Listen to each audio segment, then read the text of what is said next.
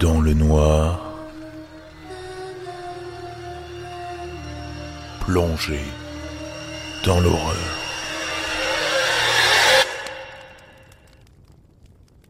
Bonsoir à tous, bienvenue dans cet épisode un petit peu spécial.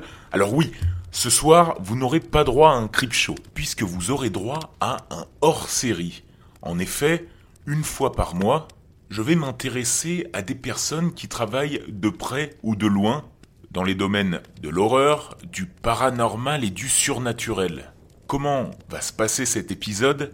C'est une interview qui dure entre 30 minutes et 1 heure, au cours de laquelle vous découvrirez les passions ou bien le métier d'une ou d'un invité. Mais avant de vous parler de cela, je souhaitais, comme d'habitude, remercier les personnes qui me soutiennent sur toutes les plateformes. On va commencer par Podcast Addict, avec un commentaire de JL, d'Amélie, de Gripsou, de Mademoiselle Sabsab et de Wolfmoot, qui apparemment s'endort tous les soirs avec moi. Tu dois en faire des sacrés cauchemars. Et pour finir avec Facebook, à Johanna, Camille et Elisa. Ce soir, dans ce hors-série de Dans le noir, j'accueille Hélin. Hélin a 20 ans, elle est médium. C'est bien cela, Hélin ? Bonjour, c'est ça, ouais. Alors Hélin, aujourd'hui, si je t'ai invité dans le podcast Dans le noir, pour que tu nous parles d'un talent que tu aurais, un talent de médiumnité. Est-ce que c'est bien cela ? On ne dit pas talent, on dit plus don. Ah. Oui, c'est de la médiumnité, ouais. Ça commence bien. Quand tu parles de don, est-ce que ça veut dire que c'est quelque chose qui se transmet de génération en génération ? Est-ce pourquoi on appelle cela don, en fait, tout simplement ? Généralement, oui, c'est quelque chose qui se transmet.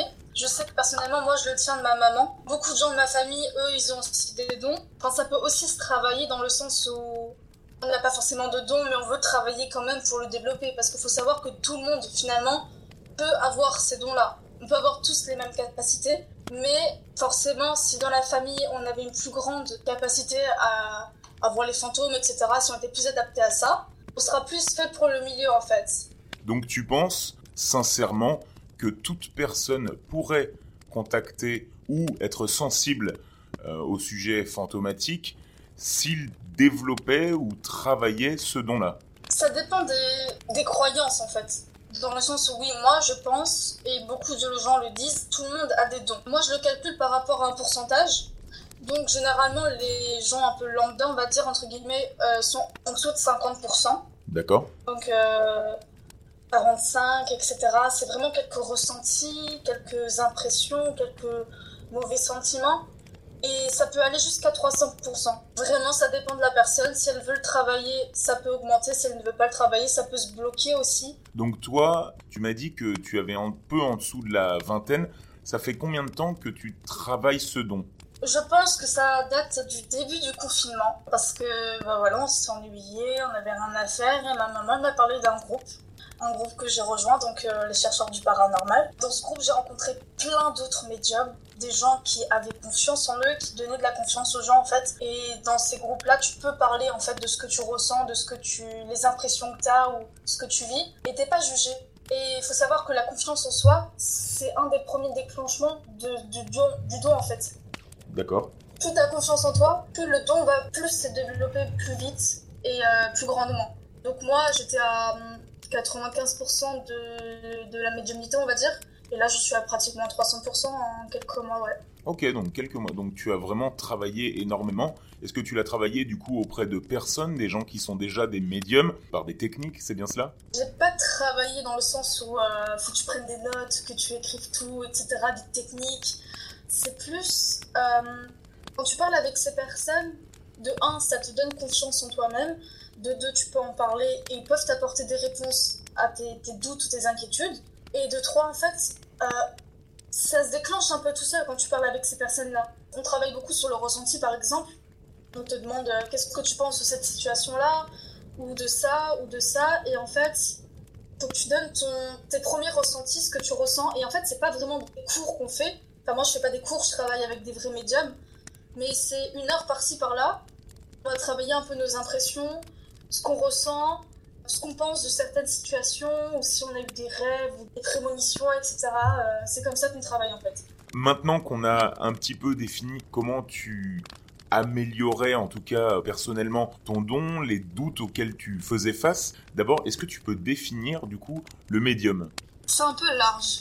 Enfin, la médiumnité, c'est une catégorie, on va dire, et il y a plusieurs catégories, enfin sous-catégories dans cette catégorie-là. Donc la médiumnité, je pense à la prémonition, aux ressentis qu'on peut avoir, enfin beaucoup de choses comme ça. Je sais que par exemple, il y a plusieurs sous-catégories comme la clairaudience et la clairvoyance. La clairvoyance, c'est surtout voir les esprits, etc. Et la clairaudience, pour moi, c'est les entendre. Ok.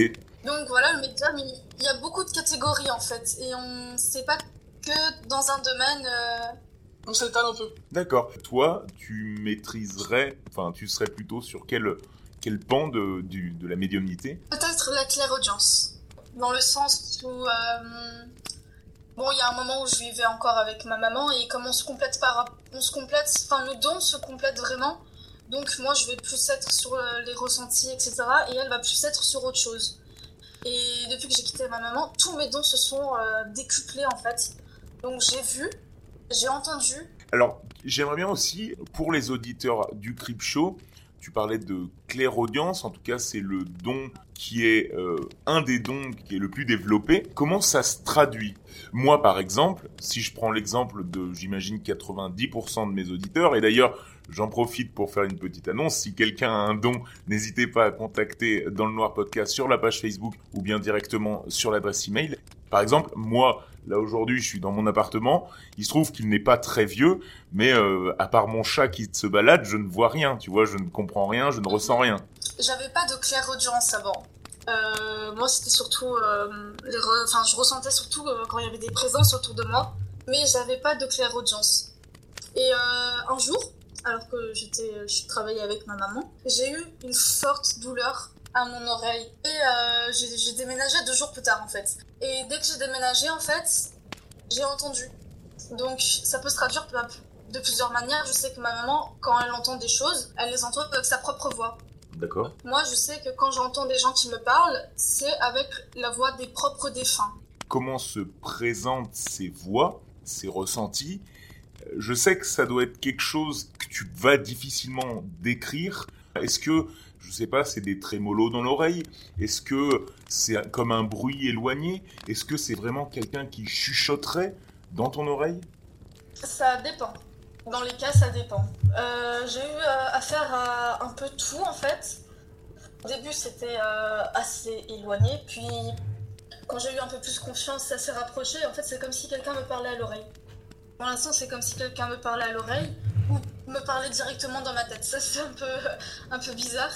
Mais je sais que j'ai déjà été réveillée par un enfant qui a crié à 3h du matin, il me semble. Mais voilà, c'est à peu près comment ça se passe.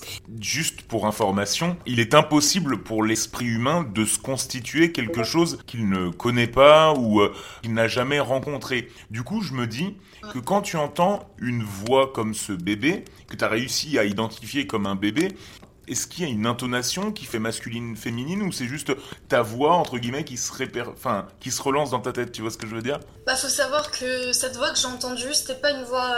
j'étais déjà confrontée à l'esprit en personne. C'était sur le terrain de mon copain, en fait. C'est un terrain très ancien, il y a eu des choses qui se sont passées, il y avait une maison très ancienne dessus. Et faut savoir que j'avais déjà vu des gens. Donc je les ai vus comme si je vous voyais vous, en fait. Et je sais que plus tard, j'ai eu la confirmation de gens, je leur ai montré une photo juste de la maison, et ils m'ont expliqué qu'il y avait une dame qui était comme ça, comme ça, comme ça. Je l'ai vue, pas qu'une fois, je l'ai vue souvent. Et permets-moi du coup de te demander, la personne que tu vois, donc la dame en l'occurrence, est-ce que tu la vois comme une représentation de ce que l'on a, nous, en tête quand on voit un fantôme ou un esprit, en tout cas ce qu'on imagine nous, c'est vraiment, la personne est vraiment comme elle était avant, j'ai envie de dire. De ce qu'on sait, de l'autre côté, il n'y aurait pas de temps. Souvent les esprits ne savent même pas qu'on est en 2020, c'est pour ça que la plupart du temps, pendant les enquêtes, on leur explique que voilà, nous sommes le nanana, pour leur dire qu'il y a du temps qui est passé, parce qu'ils s'en rendent pas compte. Quand moi je vois la dame en question, que je l'ai vue, parce que j'ai vu une dame et des enfants, ils étaient tous dans leur habit d'époque. Je sais pas comment ils sont morts, etc. Mais je sais que la dame, je la voyais dans une robe brune avec un tablier blanc autour de la taille. Est-ce que tu as pu avoir justement cette confirmation que les gens sont juste dans un espèce de couloir ou un monde parallèle où ils attendent tout simplement? Quand quelqu'un meurt, il va dans ce qu'on appelle la lumière. Donc c'est une sorte de tunnel où au fond il y a la lumière et ils se retrouvent dans le jardin des retours. Enfin, ils font tout leur acheminement, ils reprennent des sources, ils font le bilan de leur vie, etc. Mais il arrive que quelquefois les gens qui meurent ont soit des choses à faire sur Terre, soit n'arrivent même pas à trouver la lumière en fait. Des fois, ils ne sont même pas conscients qu'ils sont morts. D'accord. Donc, des fois, on doit leur dire que voilà, malheureusement, ils ne sont plus de ce monde, mais on les aide. On les aide à trouver la paix. Je sais que j'ai déjà fait un passage d'âme. Les passeurs d'âme, en fait, c'est ceux qui aident, du coup, ces défunts qui n'arrivent pas à trouver la lumière, justement, en leur ouvrant le passage et en leur montrant la lumière. Et je sais que le dernier passage d'âme que j'ai fait passer 450 personnes environ. En même temps ? En même temps. En fait, t'es un peu Ghost Whisperer, du coup. C'est un peu compliqué, mais en gros, c'est ça, un peu, ouais. Je t'avoue que sans le contexte, c'est assez fou pour nous d'y croire. Quand tu dis « j'ai fait passer 450 personnes d'un coup », ou même une seule personne, hein, en soi, comment ça se traduit? C'est quelqu'un qui te dit « je suis perdu » dans ton oreille et tu lui dis « va vers la lumière ». C'est un peu compliqué, dans le sens où pour les 450 personnes, je sais d'où elles viennent. Je veux pas en parler parce que, par respect pour leur âme et ce qui s'est passé. Malheureusement, elles sont mortes dans des atroces conditions, effectivement. Mais elles sont venues me voir par rapport à quelque chose. Je peux pas expliquer, mais un soir, je parlais avec ma maman et puis il y a des mots qui me sont venus, en fait. Les mots en question ont fait que je me suis rendu compte qu'il y avait des âmes qui attendaient de passer dans la lumière. Donc, faut faire tout un rituel, évidemment, pour ouvrir le portail en sécurité, pour que les personnes partent et pour refermer le portail. Et tu peux nous raconter ce qu'est ce rituel? J'ai le cliché en tête, mais du sel, des bougies... Non, j'utilise pas de sel. J'utilise une bougie qui représente la lumière. Chacun sa manière. Mais comme je suis pratiquante et très très croyante, je fais une prière, donc le Notre Père, je vous salue Marie. Je demande à ces deux figures-là d'aider les morts, enfin les défunts, à passer dans la lumière. Je demande à Saint-Michel, l'archange, de protéger ce qui va se passer, de créer une bulle autour de nous. Et je demande à Gabriel d'ouvrir le passage. À ce moment-là, je ferme les yeux, je suis concentrée et j'entre dans un état de transe, entre guillemets. J'ai les paupières qui bougent sans arrêt et je me vois devant un tunnel, en fait, où il y a de la lumière. Je peux pas rentrer dans cette lumière, évidemment. Donc, je laisse les gens passer. Et les gens passent et quand je vois qu'il n'y a plus personne, je demande à Gabriel de refermer la lumière, je remercie tous ceux qui étaient là et c'est fini. C'est hyper puissant en fait d'entendre ce genre d'anecdote. Bah, le fait, c'est plus puissant, hein, crois-moi. J'imagine que ça doit te mettre dans un état incroyable après cela. Déjà la fatigue, quand on fait passer des entités dans la lumière, vous avez une très très très très très forte énergie qui vous submerge. Et en fait, je sais que quand j'ai fait passer ces 400 personnes, j'ai pleuré. Parce que j'étais heureuse de les aider à passer en fait dans la lumière. Ces personnes-là qui n'avaient pas de visage, quand je les voyais, bah, elles avaient toutes retrouvé leur visage après. Donc en général, le trajet, le chemin emprunté par un défunt, c'est de te contacter. Ils te font finalement penser qu'ils sont là, ils te mettent dans l'idée qu'ils sont là. Et toi, tu entames un processus, un rituel pour les accompagner vers la lumière.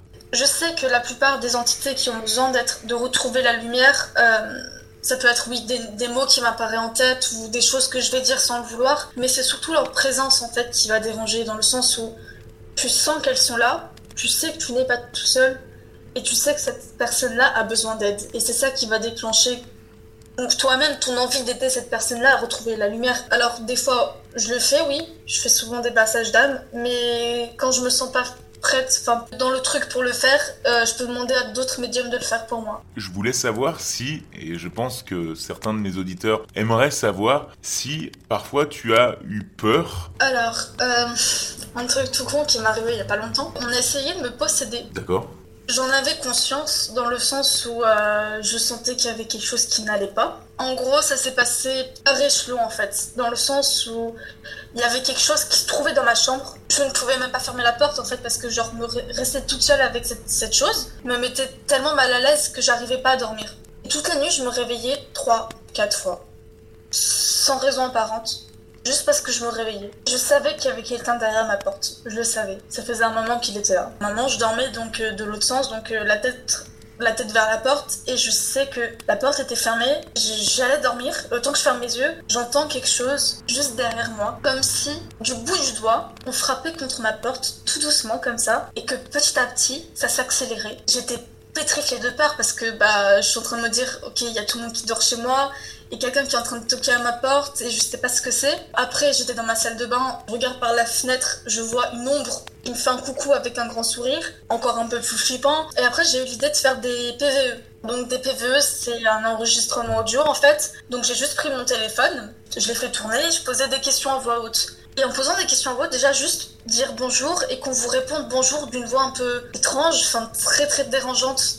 Ça fait peur, c'est pas normal. Je parle, au bout d'une semaine, le mot Belzébuth me revient en tête. Au bout d'une semaine et demie, je supporte plus les trucs religieux, donc j'ai une médaille de Saint-Michel autour de mon cou, j'ai l'impression qu'elle pèse des tonnes, j'ai envie de l'enlever, je le fais pas. Quand je vais à l'église, je me sens très mal. C'est toutes ces petites choses en fait qui font que il a essayé. Et je sentais que, moi je m'en rendais pas compte, mais on m'a dit que dans cette période-là, j'étais devenue tellement agressive que les gens comprenaient pas en fait. Je pouvais venir toute joyeuse, je sortais de dehors, j'étais contente, j'étais libre. Et dès que je rentrais chez moi, j'étais énervée. Après, j'ai eu d'autres anecdotes. Par exemple, je sais que le premier jour où j'ai parlé de ça avec ma maman, donc de dons, etc., c'est parce que la nuit d'avant, j'avais 11 ans.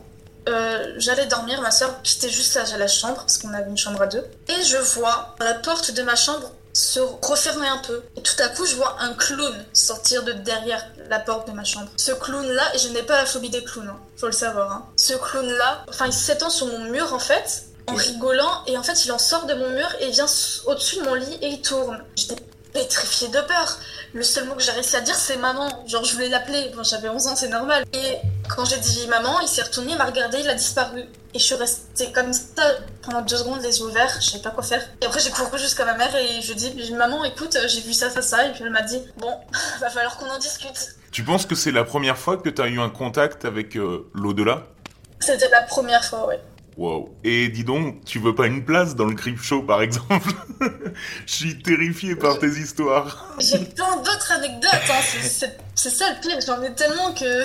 Des histoires flippantes, t'en as vécu, les Creeps pourront en témoigner ce soir. Une autre question, maintenant, c'est est-ce que certains autour de toi connaissent ton don et est-ce que, par là même, ils veulent eux aussi entrer en contact avec des personnes qu'ils ont perdues ? En ce moment, oui. Juste, comme je fais partie du Chercheur du paranormal, maintenant je suis médium.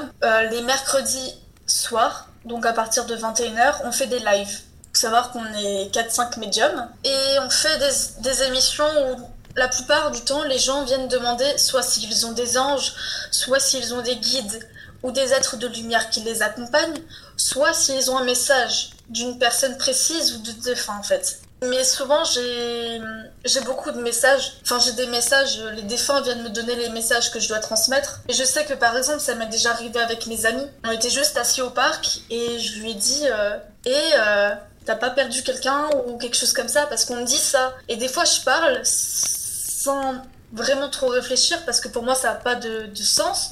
Et pour la personne en face, ça aura du sens en fait. Là, dans ce cas-là, c'est un message qui te vient directement. C'est ça, en fait j'entends la voix de la personne dans ma tête et on me dit dis-lui ça, ou dis-lui que je l'aime, patati, dis-lui de faire ça, ou il devrait plus faire ça, je suis fière de lui, etc. Donc... Et parmi les questions dont les Creeps qui m'écoutent en ce moment me tueront si je ne te la pose pas, la première c'était quand tu parles de contact avec des lives sur Facebook, tu arrives à percevoir des messages à travers un live Facebook. On va dire que je suis bien entourée, mes guides me donnent beaucoup de réponses, donc... Je vais entendre la personne, je sais même pas à quoi elle ressemble cette personne, évidemment, je vais juste entendre son prénom, son âge, est-ce que j'aurai un message de mon grand-père ou de ma grand-mère qui s'appelait Lise par exemple, et moi les messages vont me venir en fait automatiquement. Et tu regardes le profil Facebook de la personne ou juste son nom ? Non, on dit son nom quand on pose la question, parce que les personnes le rajoutent, mais sinon, non.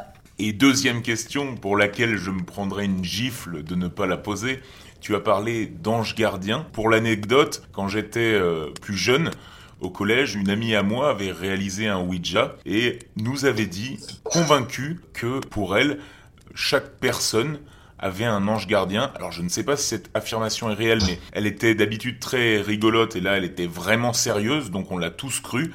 Est-ce que, peut-être pas chaque personne, mais il y a vraiment des anges gardiens sur cette terre, entre guillemets ? Alors faut savoir déjà que le Ouija, c'est à bannir. Elle avait 14 ans. Quand on commence le Ouija, on ouvre une porte, on ouvre des centaines de portes et vous ne savez pas qui va se trouver derrière cette porte. Ça peut être un enfant de 3 ans qui sait pas où il est, ou un grand-père de 75 ans, comme ça peut être un démon en fait, ou une mauvaise entité, ou une entité du bas astral. Donc, quand tu ouvres ces portes, tu sais pas ce qui peut se passer. Et il se peut que même ces entités du bas astral, qui sont souvent malignes, prennent l'apparence de la personne que tu voulais contacter, ou juste d'une personne un peu plus docile pour que toi-même tu sois docile avec elle et qu'elle puisse s'approcher plus en fait. Mais le Ouija, c'est à bannir. On a eu beaucoup de cas de Ouija, dont un monsieur qui voulait joindre son ami qui était mort. Après ça, il a fait un enregistrement audio, etc. Il filmait où sa porte s'ouvrait, etc. Et on entendait une femme qui riait. Donc une grosse voix. Donc non, à bannir. Mais ma question était centrée sur les anges gardiens. Ça dépend en fonction de sa date de naissance. Par exemple, je suis née le 5 juin, donc mon ange gardien c'est Ariel. Ouais, il y a beaucoup d'anges gardiens et en fait chaque ange a une sorte de petite fonctionnalité. Mais si tu veux vraiment parler de ça, on a des anges gardiens, ça oui, on a des guides, on a des êtres de lumière. Donc les êtres de lumière en général, ce sont des défunts, des membres de ta famille ou des amis, peu importe, que tu connaissais, qui étaient attachés à toi, et qui, de là-haut, enfin de l'autre côté, sont revenus sur Terre pour t'aider dans tes choix, pour t'aider dans ta vie tout simplement. On a les guides, donc les guides, ça peut être aussi des défunts, mais c'est plus des personnes précises dans le sens où, par exemple, mes guides à moi, ça va être la Vierge Marie et l'archange Michael. Donc ça fait quand même beaucoup d'anges. Donc cette même personne dont j'ai parlé un peu plus tôt dans l'enregistrement nous avait confié dans la même discussion, et ce qui est assez drôle entre guillemets, parce que c'était pas sa personnalité, c'est qu'elle nous en a jamais reparlé par la suite, comme si ça l'avait marqué. Elle disait par exemple que certains réflexe impromptu, par exemple votre main qui va directement se placer pour attraper un objet alors que vous avez même pas vu l'objet tomber, ça pouvait être dû à un ange gardien. Alors je sais pas si c'est le cas, je me rappelle alors que j'ai 14 ans, c'était il y a 12 ans, je m'en rappelle encore. Est-ce que l'ange gardien est juste là pour guider les choix ? Est-ce qu'il peut intervenir physiquement ? Je sais que quand mes guides interviennent pour que je prenne une décision, que je vois quelque chose, je sais pas comment ça se passe pour les autres, mais quand il faut que je vois quelque chose que je n'ai pas vu ou que j'ai loupé, je vais me dire « Ah, je suis pas allée là-bas ». Alors que ça n'a rien à voir, peut-être que je suis déjà à la caisse, etc. Mais je vais me dire « Ah ouais, faudrait peut-être que j'aille voir ça ». Exemple, j'étais allée à Cash Converter, s'il me semble. J'étais allée acheter des jeux vidéo et à un moment, je m'approchais de la caisse et je sais pas pourquoi, j'ai fait demi-tour. Je passe devant les sacs et en sac sympathique, qui coûtait pas très cher, du coup je l'ai pris. Mais je l'aurais jamais pris si on m'avait pas fait le signe en fait de retourner là-bas. Par rapport du coup à ton don, moi j'étais revenu sur les personnes qui pouvaient te demander d'établir des contacts. On sait jamais, mais est-ce que un jour tu comptes en faire un métier, professionnaliser la chose ? Pour moi, mon projet de vie, ce serait de faire du cinéma. Donc ça n'a rien à voir avec le paranormal, on est d'accord. C'est assez bizarre parce que j'ai tenté plusieurs projets et qu'en fait, tous mes projets n'ont pas abouti parce que si je faisais ces projets-là, je ne pouvais pas continuer d'aider les gens comme je les aide aujourd'hui. Donc je pense que d'un autre côté, on me dit « Écoute, Hélin, t'as des dons, cocotte, il faut que tu aides les gens qui n'en ont pas. » Donc moi, j'obéis. En plus, surtout, je vois pas ouvrir un cabinet et pour moi, demander de l'argent alors que c'est un don, quelque chose que je dois mettre au service des gens, enfin, pour récolter de l'argent, je vois pas si ça a du bon oeil, tu vois. Pour moi, c'est pas honnête. Et tu as des dons, on sait jamais, de guérisseur, accessoirement ? Oui, j'ai d'autres dons. J'ai de la voyance. J'ai donc de la médiumnité, de la clairaudience, de la clairvoyance. J'ai de la radiesthésie. Donc la radiesthésie, c'est par rapport aux pendules, etc. J'ai de l'empathie. J'ai de la télépathie. Et Je suis pas certaine. Je sais du magnétisme, mais je m'en sers pas trop. Ça fait quand même beaucoup de dons. Est-ce qu'on peut pas dire qu'une fois qu'on a un don, on les a tous? C'est des super pouvoirs qu'on collectionne? Non, c'est pas trop des super pouvoirs qu'on collectionne. Mais je pense qu'il y a... Dans certains domaines, ça va de pair, en fait. Avant de clore quand même l'interview, parce que je suis sûr que mes auditeurs redemanderont d'entendre ta voix, et j'imagine qu'ils auront énormément de questions à la suite de cet entretien, qu'est-ce que tu conseillerais aux personnes qui nous écouteraient ce soir, et qui pensent avoir un don? Comment tu dirais à ces personnes de le vivre? Moi, déjà, je dirais à ces personnes de vivre tout simplement cette chose, de ne pas la laisser passer. Certes, ça peut faire peur aux premiers abords. Je vous rassure, vous n'allez pas voir des clowns derrière votre porte très souvent. Non, il faut le vivre. Et je sais que ça peut être compliqué parce que moi-même, je ne connaissais pas mes dons. Au début, je ne savais pas exactement ce que j'avais comme don. Et c'est pour ça que je me suis tournée vers des médiums qui m'ont dit en particulier ce que j'avais. Et ça m'a déjà, de un, donné confiance en moi parce que je me suis dit « Waouh, donc je ne suis pas seule. » Et il y a des gens qui peuvent m'aider. Et de deux, ces personnes peuvent vous conseiller. Elles peuvent vous donner des conseils sur les méthodes de travail, sur ce que vous devriez faire, etc. Donc moi, je conseille à tous ceux qui écoutent et qui pensent ou qui savent qu'ils ont un don de soit m'envoyer un message si vous voulez que je vous aide. Ça sera avec un grand plaisir et un grand oui.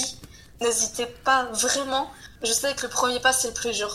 Mais du coup, il y a une partie religieuse qui est hyper importante. Est-ce que...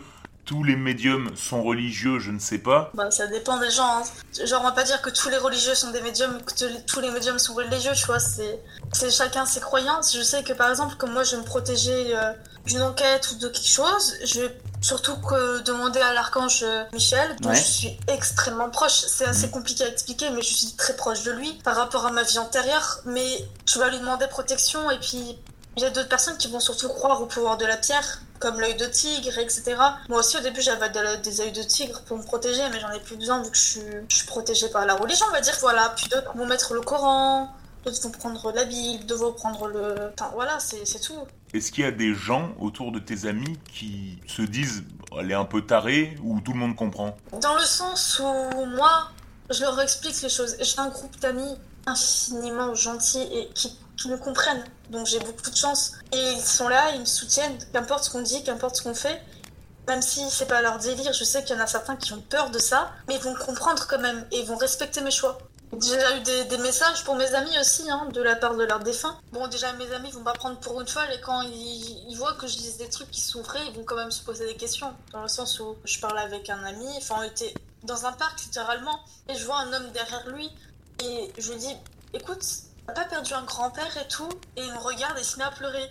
Alors que je lui avais rien dit, je lui ai juste demandé s'il avait pas perdu un grand-père. Il aurait pu me dire « non, ils sont tous les deux vivants, tu vois ?» Et en fait, je lui ai dit quelque chose qui aurait très bien pu sortir de la bouche de son grand-père, parce que c'est son grand-père qui me l'a dit. Mais quand je lui ai dit, ça lui a fait tellement de bien. Il les croit pas, parce que lui, si, il les croit, mais dans sa religion, lui, c'est on laisse les esprits, on les dérange pas, quoi. Ça lui fait beaucoup pleurer, mais ça lui aussi fait du bien, dans le sens où il s'est dit « ok, je suis pas seule ».